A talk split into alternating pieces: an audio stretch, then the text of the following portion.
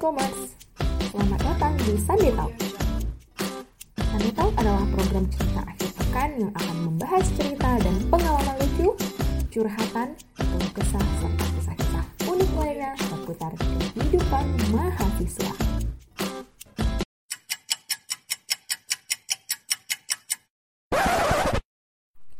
Halo e-commerce, kembali lagi di Sunday Talk episode 2. Pada episode kali ini, kita nggak akan cuma cerita mengenai pengalaman dan cerita lucu nih. Tetapi kita juga bakal membahas sedikit pengetahuan mengenai kesehatan mental nih e-commerce. Seperti yang e-commerce tahu, kesehatan mental akhir-akhir ini merupakan topik yang paling sering diperbincangkan oleh orang-orang dan public figure yang ada di media sosial maupun media-media lainnya nih e-commerce. Para ahli psikologi pun juga banyak yang mengkampanyekan tentang betapa pentingnya menjaga kesehatan mental di usia muda. Nah, karena itu kita udah mengundang salah seorang mahasiswa psikologi pada Universitas Andalas. Ini dia Amalia Khairunisa Erza. Halo, Assalamualaikum Amalia. Waalaikumsalam Sandi. Gimana nih kabarnya Amalia? Udah lama banget ya kita nggak ketemu. Selama ini kita cuman bincang-bincangnya melalui DM atau WA gitu. Alhamdulillah kabarnya baik. Iya nih, kita udah lama banget ya nggak ketemu dan ngobrol secara langsung. Apalagi uh, di masa pandemi ini pasti semakin sulit untuk kita uh, bertemu dan ngobrol secara langsung karena kan ada social distancing ya. Sekarang kesibukannya lagi apa nih Amalia selama uh, belajar sistem online di rumah ini? Lagi ngerjain skripsi atau lagi ngapain gitu?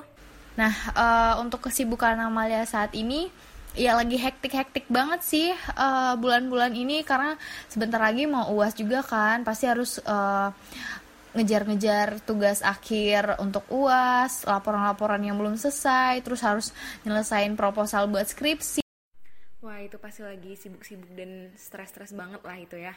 Ngerjain tugas-tugas uh, akhir di masa perkuliahan.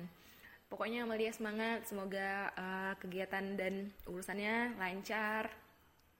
By the way, terima kasih banyak untuk Amalia yang udah meluangkan waktunya buat sharing nih bareng e-commerce mengenai kesehatan mental yang bakal kita bahas sekarang nih. Kan ini cocok banget gitu.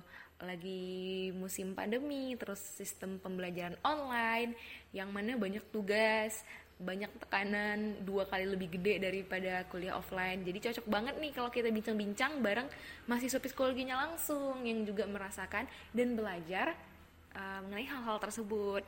Wah iya, sama-sama Sandi senang membantu dan berbagi sama teman-teman yang lainnya tentang isu-isu yang akan kita bahas saat ini. Ya bener banget nih Sandi, apalagi kayak masa pandemi ini semakin kayak buat kita tuh susah untuk menangkap uh, menangkap suatu pelajaran. Uh, kalau sedangkan kita kalau kuliah on kuliah offline itu tuh kita bisa langsung adalah beberapa beberapa bait gitu, beberapa paragraf yang kita tuh bisa inget gitu. Ada beberapa kata-kata dosen yang kita bisa inget gitu. Wah iya itu bener banget sih Amalia. Uh, kebiasaan-kebiasaan kita waktu kuliah offline pas kuliah online tuh jadi berubah banget gitu. Yang biasanya bangun pagi jadi bangun yang nggak teratur terus nggak termanage lagi gitu waktunya. Tidurnya suka begadang gitu kan. Karena itu pengalaman pribadi juga sih dan beberapa orang temen juga sama kayak gitu. Kayak bikin tugas tuh udah nggak fokus. Bikin tugas ya asal-asalan gitu kan. Jadi uh, Amalia nih sebagai mahasiswa psikologi yang juga ngerasain sama yang kayak teman-teman rasain gitu kan. Ada nggak sih cara yang Amalia lakukan sebagai mahasiswa psikologi yang memang belajar gitu untuk menjaga mental? Karena mental ini berpengaruh loh pada kebiasaan-kebiasaan kita gitu ya kan? Amalia sendiri gimana nih cara mengatasi kebiasaan-kebiasaan uh, yang bikin mental kita tuh jadi nggak sehat selama di rumah ini aja. Iya bener banget sih Sandi. Kayak hmm, kuliah apalagi sekarang di masa pandemi kita tinggalnya di rumah. Biasanya nih ya malah kan tinggal sendiri terus sekarang di rumah pasti ada kesibukan lainnya juga. Terus dengan hal-hal lain itu uh, kalau kita nggak uh, bisa memanagenya itu pasti bakal stres banget gitu. Pasti kayak bakal panik bingung gelisah gitu. Pokoknya udah udah nggak tau lah lagi udah bingung banget gitu. Um, kayak mungkin Amalia bakal sharing sedikit ya tentang pengalaman Amalia selama selama semester 7 inilah. Enggak lah dari semester 6 lah ya. Kita mulai pandeminya kan semester 6 nih waktu kita mulai uh, adanya corona ini, adanya virus uh, COVID-19 ini, uh, kan itu kan sekitar bulan 3 ya, langsung balik ke Bengkulu. Sebelum Amalia di Bengkulu kan Amalia kan di Padang kuliahnya tuh di Padang apa apa sendiri. Kayak di rumah tuh benar-benar sendiri dan nggak ada yang ngatur Amalia. Waktu kebalik ke Bengkulu ini waktu balik ke kampung halaman itu tuh semua jadwal semua aturan yang udah Amalia bikin selama di Padang untuk memanage waktu Amalia di Padang itu berubah total. Benar-benar kayak berubah 100 uh, 100% tuh berubah gitu. Kayak langsung kayak sebulan sebulan pertama di bulan pertama Amalia uh, di Bengkulu ini Amalia tuh kayak emang bener-bener nggak -bener bisa ngatur jadwal. Kayak langsung panik bingung bingung nggak tahu apa yang mau dilakuin. Dan akhirnya tuh Amalia stres sampai kayak tiap malam tuh bisa nangis gitu loh. Karena kayak ya ampun apalagi sih yang harus dilakuin? Karena kayak yang mana dulu yang harus dikerjain? gitu. Belum yang ini belum yang itu. Apalagi kalau kita udah sama orang tua pasti ada tuntutan lain. Kayak misalnya uh, bersihin rumah atau disuruh uh, apa yang lain. Udah habis gitu uh, Amalia mikir kan apa yang harus sama lakuin? Kalau kayak gini terus tuh kayak kalau kayak gini terus nggak bakal bisa maju nggak bakal bisa ini nggak bakal juga ada yang bisa nolong kita selain diri kita. Pertama-tama tuh Amalia kayak buat schedule dulu. Amalia rubah semua jadwal Amalia yang biasanya di Padang kayak gini jadwalnya Amalia rubah total lagi di sini gimana biar Amalia tuh bisa uh, pas waktunya uh, saat Amalia untuk membersihkan rumah, terus kuliah pagi, terus hal lain yang harus Amalia lakuin atau kesibukan-kesibukan lainnya. Uh, kan ada dalam suatu penelitian ternyata kalau olahraga itu bisa meningkatkan uh, hormon kesenangan kita itu pernah baca dalam suatu jurnal tapi Ame lupa jurnal apa itu. Nah itu tuh Ama ingat jadi Ama, uh, Ama mikir langsung Ama buat di jadwal itu yang biasanya malah nggak pernah olahraga Ama masukin dalam satu minggu itu Amalia harus wajib tiga kali olahraga. Di mana pada saat kita stres itu kita tuh harus mengcoping stres kita gitu. Karena kalau nggak mengcoping stres ya itu yang kayak kejadian kayak Amalia gitu kan kayak nangis tiba-tiba gelisah nggak jelas bingung nggak jelas gitu. Dalam seminggu pertama itu ada perubahan. Nah salah satu gimana cara kita untuk mengcoping stres kita ini yaitu lakukan hal yang kita sukai. Misalnya kita me time. Me time itu perlu loh. Kayak misalnya malam tuh kita emang bener-bener harus meluangkan waktu. Kayak kita misalnya suka nonton drakor. Nah nanti kita tonton drakor. Itu nggak masalah karena itu tuh buat merefreshing pikiran kita biar kita tuh nggak panik Oke, jadi gitu ya Amalia ya. Tapi kan menurut penelitian nih Amalia, rentang usia remaja sampai dewasa awal nih yang kayak kayak kita ini itu lebih rentan terkena penyakit dan gangguan mental. Itu gimana sih menurut Amalia e, dibandingkan dengan anak-anak muda pada zaman dulu nih ya? Hmm, apakah sebenarnya anak-anak muda zaman dulu itu juga banyak yang mengalami gangguan mental seperti anak muda sekarang? Tapi Mungkin karena pengetahuan dan penelitian tentang kesehatan mental belum seterbuka ini, makanya kita nggak tahu. Atau memang uh, generasi milenial ini memang sangat-sangat rentan gitu terkena gangguan mental. Kita bisa lihat ya, orang-orang gampang banget stres, gampang depresi, bahkan ada dorongan untuk mencelakai dirinya sendiri gitu. Kalau begini, tanggapan Amalia sebagai mahasiswa psikologi gimana sih? WHO menyebutkan bahwa anak muda atau uh, generasi milenial saat ini mereka tuh lebih rentan terkena gangguan mental. Apalagi masa muda ini merupakan waktu di mana uh, banyaknya perubahan dan penyesuaian diri yang terjadi secara psikologis, emosional, ataupun finansial. Misalnya saja kayak uh, yang mau lulus kuliah, uh, mencari pekerjaan atau kayak mulai menyicil rumah. Nah, hal-hal seperti itu merupakan salah satu uh, yang bisa menyebabkan uh, terbebani pikiran. Apalagi kayak misalnya nih kayak remaja-remaja saat ini mereka tuh uh, mau lulus kuliah gitu kan. Mereka tuh pasti maunya cari yang uh, universitas yang tinggi gitu atau enggak kenapa mereka mencari universitas tinggi itu ada tuntutan dari orang tua terus mereka gengsi kalau misalnya di universitas yang bukan negeri atau gimana nah itu tuh bisa memicu uh, kesehatan mental yang dialami oleh uh, anak muda itu sendiri gitu. Mereka tuh jadi terbebani pikirannya menjadi uh, apa kayak stres jadi gelisah gitu. Karena banyak tekanan-tekanan yang uh, dia rasakan saat itu gitu. Ataupun kayak misalnya kayak mencari pekerjaan kayak orang yang udah sarjana misalnya nih misalnya uh, anak muda ini udah sarjana gitu ya. Dia melihat teman-temannya tuh udah pada kerja semuanya udah udah udah udah pasti gitu kerjanya gitu kan udah dapat gaji gitu per bulan. Nah tapi dia sampai saat sekarang ini tuh kayak pekerja mencari masih juga mencari pekerjaan masih juga belum ada yang tepat atau kayak masih juga belum ada yang menerima dia gitu di suatu uh, di suatu perusahaan atau gimana gitu. Apalagi juga nanti ada lagi orang-orang yang ngomong, ih kok belum kerja sih, kok belum ini sih, yang lain aja udah pada kerja. Kan banyak tuh sekarang zaman sekarang yang suka mengomentari netizen netizen yang mulutnya ya begitulah ya, ya sama-sama kita tahu aja gitu kan uh, yang nggak mengerti gimana perasaan orang tersebut nah itu tuh menjadi tekanan untuk orang itu sendiri menjadi uh, mereka tuh jadi stres akan tekanan-tekanan itu tekanan yang banyak. Belum lagi dari orang tua dia merasa malu karena uh, orang tuanya tuh uh, menuntut dia ini dia malu karena orang-orang menganggap dia seperti ini malu dengan teman-temannya. Terus selama kelamaan dia merasa dirinya itu tidak berguna gitu. Padahal sebenarnya di sini kita tuh membutuhkan dukungan. Dukungan dari lingkungan lingkungan sekitar dukungan dari keluarga dukungan dari teman dekat dan lain-lain bukan malah kita tuh orang lain bukan kayak orang lain itu malah menjatuhkan si dia ini malah kita harus mendukung dia. Karena menurut suatu jur uh, menurut suatu penelitian bahwa dukungan sosial itu sangat penting untuk menjaga kesehatan mental seseorang itu atau individu tersebut.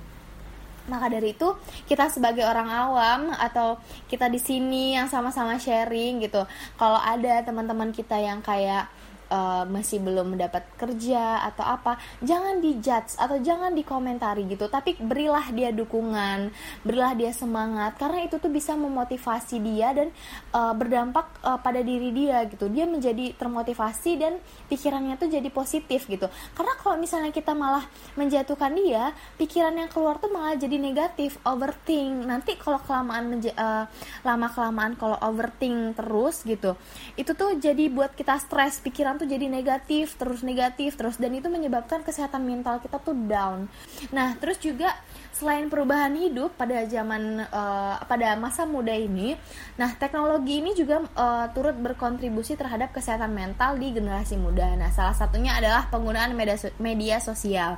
Media sosial ini tuh menciptakan suatu gaya hidup ideal yang sebenarnya tidak seindah kenyataan. Jadi Hal inilah bisa menyebabkan tekanan dan beban pikiran pada pada generasi muda saat ini. Salah satunya contohnya itu karena ada media sosial kita menjadi insecure. Kayak gini, kita melihat gaya orang lain gitu kan.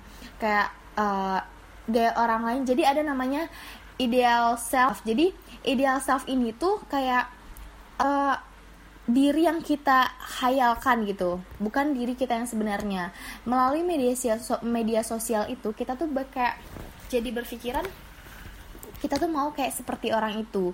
Tapi kita tuh nggak bisa karena pada nyatanya diri kita tidak seperti itu gitu. Lewat media sosial ini kayak bisa menumbuhkan rasa insecure kita. Kalau misalnya kita tidak bisa menggapai ideal self kita itu bisa timbul rasa insecure tadi itu. Jadi misalnya kayak di media sosial kita ngelihat teman-teman kita kayak ngupload postingan foto bagus gitu dipakai baju yang fashionable terus aksesorisnya banyak sepatunya bagus. Kita nggak ada gitu tapi kita mau kayak gitu gitu kan. Pas kita foto ternyata nggak sesuai sama ekspektasi kita sama ideal self kita itu tuh menyebabkan kita insecure. Jadi kita tuh nggak mau ngupload foto. Kita jadi kayak malu karena malu karena kayak nggak sesuai sama apa yang kita mau. Terus ada lagi pikiran lain insecure nih kayak malu karena orang nganggapnya kita alah lu nggak bisa kan gitu. Apalagi mulut-mulut netizen sekarang kan pasti bakal kepikiran sama anak muda sekarang gitu. Jadi banyak nih yang kayak mau ngupload foto, foto tuh kayak upload nggak ya? Upload nggak ya? Karena itu tuh kayak insecure kayak jelek nih gitu. Kita nggak sebagus orang lain ya. Nah di situ tuh kita harus merubah prinsip hidup kita gitu. Nah kayak kita tuh harus mencintai diri kita jangan pikirkan orang lain. Makanya kayak media sosial ini merupakan salah satu juga penyebab uh, kenapa kita bisa terganggu kesehatan mental kita. Kesehatan mental tuh jadi down. Padahal seharusnya melalui media sosial ini kita tuh harus uh, apa melampiaskan bukan melampiaskan kayak mengeluarkan kreativitas kita tapi bu bukan malah membanding-bandingkan dengan orang lain gitu. Uh, jadi sebenarnya uh, penyakit mental pada anak muda ini dari dulu udah uh, ada ya udah banyak gitu yang mengalami. Cuman karena kemajuan teknologi dan kemajuan zaman di mana orang-orang itu selalu berlomba-lomba untuk menjadi yang terbaik untuk menjadi yang terdepan dan untuk uh, tampil uh, paling bagus gitu jadi itu seperti memacu kita juga harus seperti orang lain gitu ya. Belum lagi sosial media belum lagi tuntutan orang tua yang mana masih banyak orang tua yang belum aware mengenai kesehatan mental anak bagaimana anak ini ditreat uh, sebaik uh, sebaiknya gitu ya kan. Tidak menuntut oh anak ini harus seperti ini kamu harus membanggakan keluarga kamu harus membanggakan orang tua karena kalau misalnya disamakan dengan zaman dulu dan zaman sekarang banyak ya perbedaan-perbedaan yang tidak bisa lagi disamakan gitu. Uh, misalnya kalau dulu udah kuliah itu ya syukur. Sekarang kan kalau misalnya kuliah ya harus di tempat yang bagus harus di universitas yang terkenal gitu ya. Terus belum lagi public-public figure yang banyak mencerminkan kehidupan-kehidupan mewah yang buat kita jadi berangan-angan wah andaikan aku seperti dia andaikan aku seperti dia sehingga kita lupa sama diri kita sendiri. Oke jadi uh, sebenarnya semua itu berawal dan berdasar lagi pada diri kita bagaimana kita mencintai diri kita sendiri. Seperti yang dibilang itu love yourself ya kan? Oke uh, terus nih Amalia mengenai kesehatan mental ini sendiri. Seberapa penting sih kesehatan mental ini untuk diketahui oleh orang awam dan orang-orang seperti kita seberapa penting ini untuk disadari agar nggak ada lagi gitu hal-hal yang bikin insecure atau hal-hal yang bikin eh, tertekan, depresi atau yang membuat gejolak batin yang nggak sesuai dengan harapan gitu. Oke, sebelum kita masuk lebih dalam tentang apa sih kesehatan mental ini gitu kan. Kita pasti harus tahu dulu dong kesehatan mental tuh apa sih definisinya tuh seperti apa gitu kan. Nah, jadi pribadi yang bermental sehat pada seseorang pada diri individu itu adalah pribadi yang menampilkan tingkah laku yang adekuat dan bisa diterima masyarakat pada umumnya. Kemudian sikap hidupnya tuh sesuai dengan norma-norma dan pola uh, dan uh, sesuai dengan pola kelompok masyarakat di sekitarnya salah satu hal yang penting harus diperhatikan uh, selayaknya kita memperhatikan kesehatan fisik kita. Kenapa? Karena hal ini tuh uh, bahwasannya kondisi kesehatan mental kita itu uh, kondisi kestabilan kesehatan mental itu ternyata uh, dengan uh, fisik kita itu saling mempengaruhi. Mereka tuh saling berhubungan. Apabila kita memiliki kesehatan mental yang baik, maka kesehatan fisik kita tuh juga baik gitu. Karakteristik individu sehat mental ini mengacu pada kondisi atau sifat-sifat positif seperti psychological well-beingnya itu positif, terus karakter yang kuat serta memiliki sifat-sifat yang baik pada individu tersebut. Nah, selain itu, individu yang sehat mental itu juga dicirikan se uh, dengan uh, di mana mereka tuh memiliki kesejahteraan emosi di mana individu ini tuh mampu menyelesaikan diri menghadapi masalah keserasian fungsi jiwa merasa berharga pada dirinya tersebut dan merasa dia tuh berguna serta menyadari dan menggunakan potensinya itu semaksimal mungkin. Uh, kita harus menerima diri kita seperti apa gitu. Jangan hanya melihat orang lain gini gini gini. Kita boleh mempunyai ideal self, tapi kita tuh harus sadar akan kemampuan diri kita. Karena kalau kita menyadari dan menerima diri kita seperti apa, maka uh, mental kita tuh akan sehat. Kita akan bisa menerima diri kita. Kita akan mengeluarkan potensi kita semaksimal mungkin. Uh, terus kita mengasah terus uh, secara terus menerus uh, potensi yang kita miliki. Belajar melalui pengalaman. Kita menjadi bisa menyesuaikan diri dengan orang lain. Bisa menjadi uh, mengatasi masalah-masalah yang muncul. Jangan pikirkan yang negatif-negatif, tapi kita selalu pikirkan hal-hal yang positif gitu.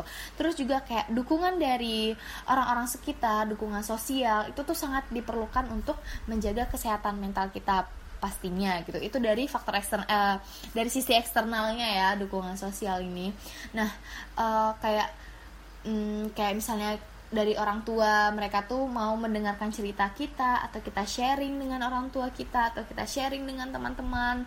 Nah itu tuh bisa uh, menjadi suatu apa ya kayak mengatasi suatu masalah kita juga. Terus beban pikiran jadi lebih rileks. Karena karena kayak saling sharing tuh kita pasti kayak bertukar informasi. Jadi bisa menimbulkan pikiran-pikiran yang baru merefreshing pikiran dan kita bisa mengatasi masalah yang belum kita terselesaikan gitu Nah, jadi kesimpulannya kesehatan mental itu sama pentingnya dengan kesehatan fisik. Bahkan kesehatan mental ini jauh lebih penting gitu.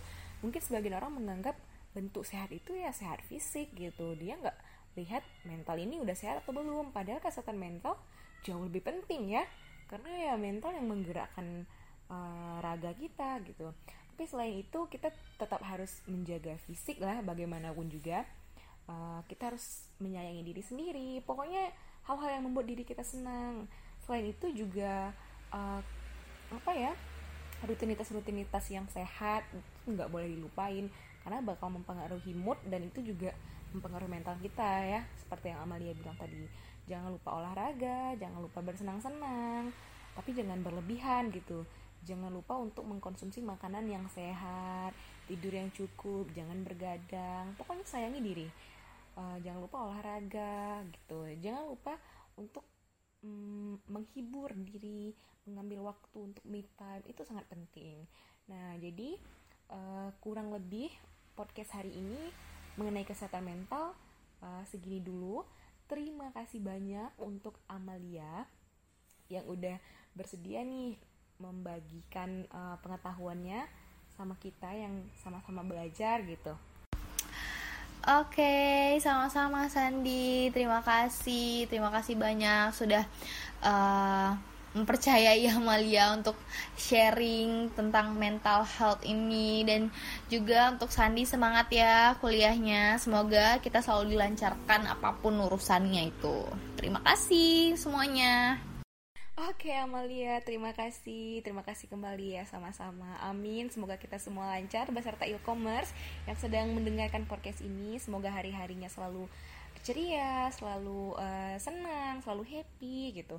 Apa pun yang terjadi, lewatilah dengan hati yang lapang, dengan pikiran yang jernih dan tubuh yang sehat. Nah, sekian dulu untuk podcast episode kali ini. Semoga kita bisa bertemu lagi di podcast-podcast berikutnya. Dadah.